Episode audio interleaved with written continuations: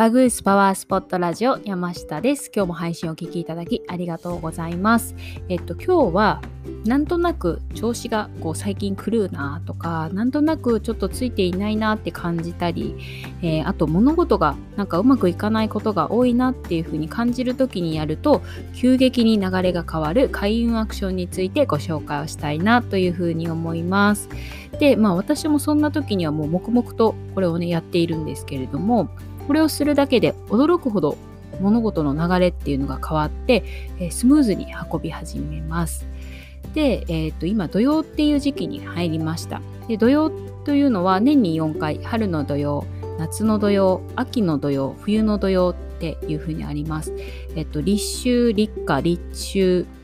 立冬の前の18日間が土曜ですね。でこの時期にはあの土の木、まあ、土の神様がなんか動かしたらいけないっていう時でもあるので、まあ、建築とかちょっと土を掘り返すとかそういったことはあの避けるといいっていうふうにされている、うん、期間ではあるんですけど、えっと、陰と陽のバランスが崩れやすいので気が乱れやすいでそして心身のバランスを崩しやすい時でもあります。で、まあ、季節の変わり目でもあるので、まあ、体にね注意して過ごしてくださいっていう期間でもあります。で、えっと、7月の17 17日から、えー、土曜入りをしていてで8月の7日の立秋までになります。で、えっと、サロンでもやってるあの新規アロマトリートメントっていうお手入れではこの乱れやすい気の流れというものを整えていくお手入れになります。まあ、なのでちょっと土曜の時期ね季節の変わり目っていうのはとってもおすすめかなというふうには思います。でじゃあ、えっと、今からですねえ本題ですけど、えっと、心身のバランスを崩しやすいこの時期にで気が乱れやすいこの時期におすすめの開運アクションっていうのをご紹介していきます。でそれが、えー、床の拭き掃除です。床の拭き掃除です。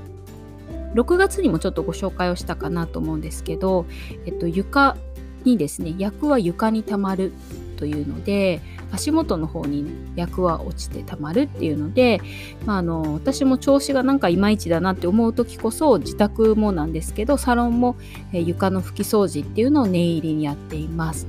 で、えっと、あと足元のものを変えるといいというふうにもなりますね。えっと、バスマットとか玄関マット、キッチンマット、それからスリッパとかですね。そういったのも足元のものなので、えっと、そういったものを新調するっていうのもすごいおすすめです。でね、あの無心であの床をこう拭きます。あの全然無心じゃないです。本当は雑念だらけだったりするんですけど、床を拭きます。で、そしたらあの結構あのすっきりしてでお家全体の気っていうのが変わっているのが体感できるかなっていうふうに思います。ですると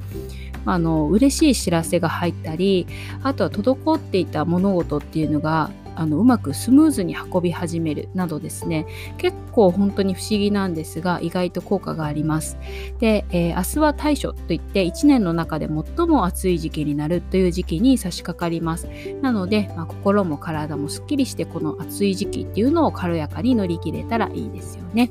であの連休中に入るかと思うので、まあ、もしお時間があるという方はぜひぜひこの床の拭き掃除っていうのを試してみてください。で、えっと、床の拭き掃除をするときには窓を全開にあの暑いんですけど全開にしておくのがおすすめですね。あの気の入れ替わり換気にもなるので気の、ね、入れ替わりにもなるのであのすごくおすすめです。で、えっと明日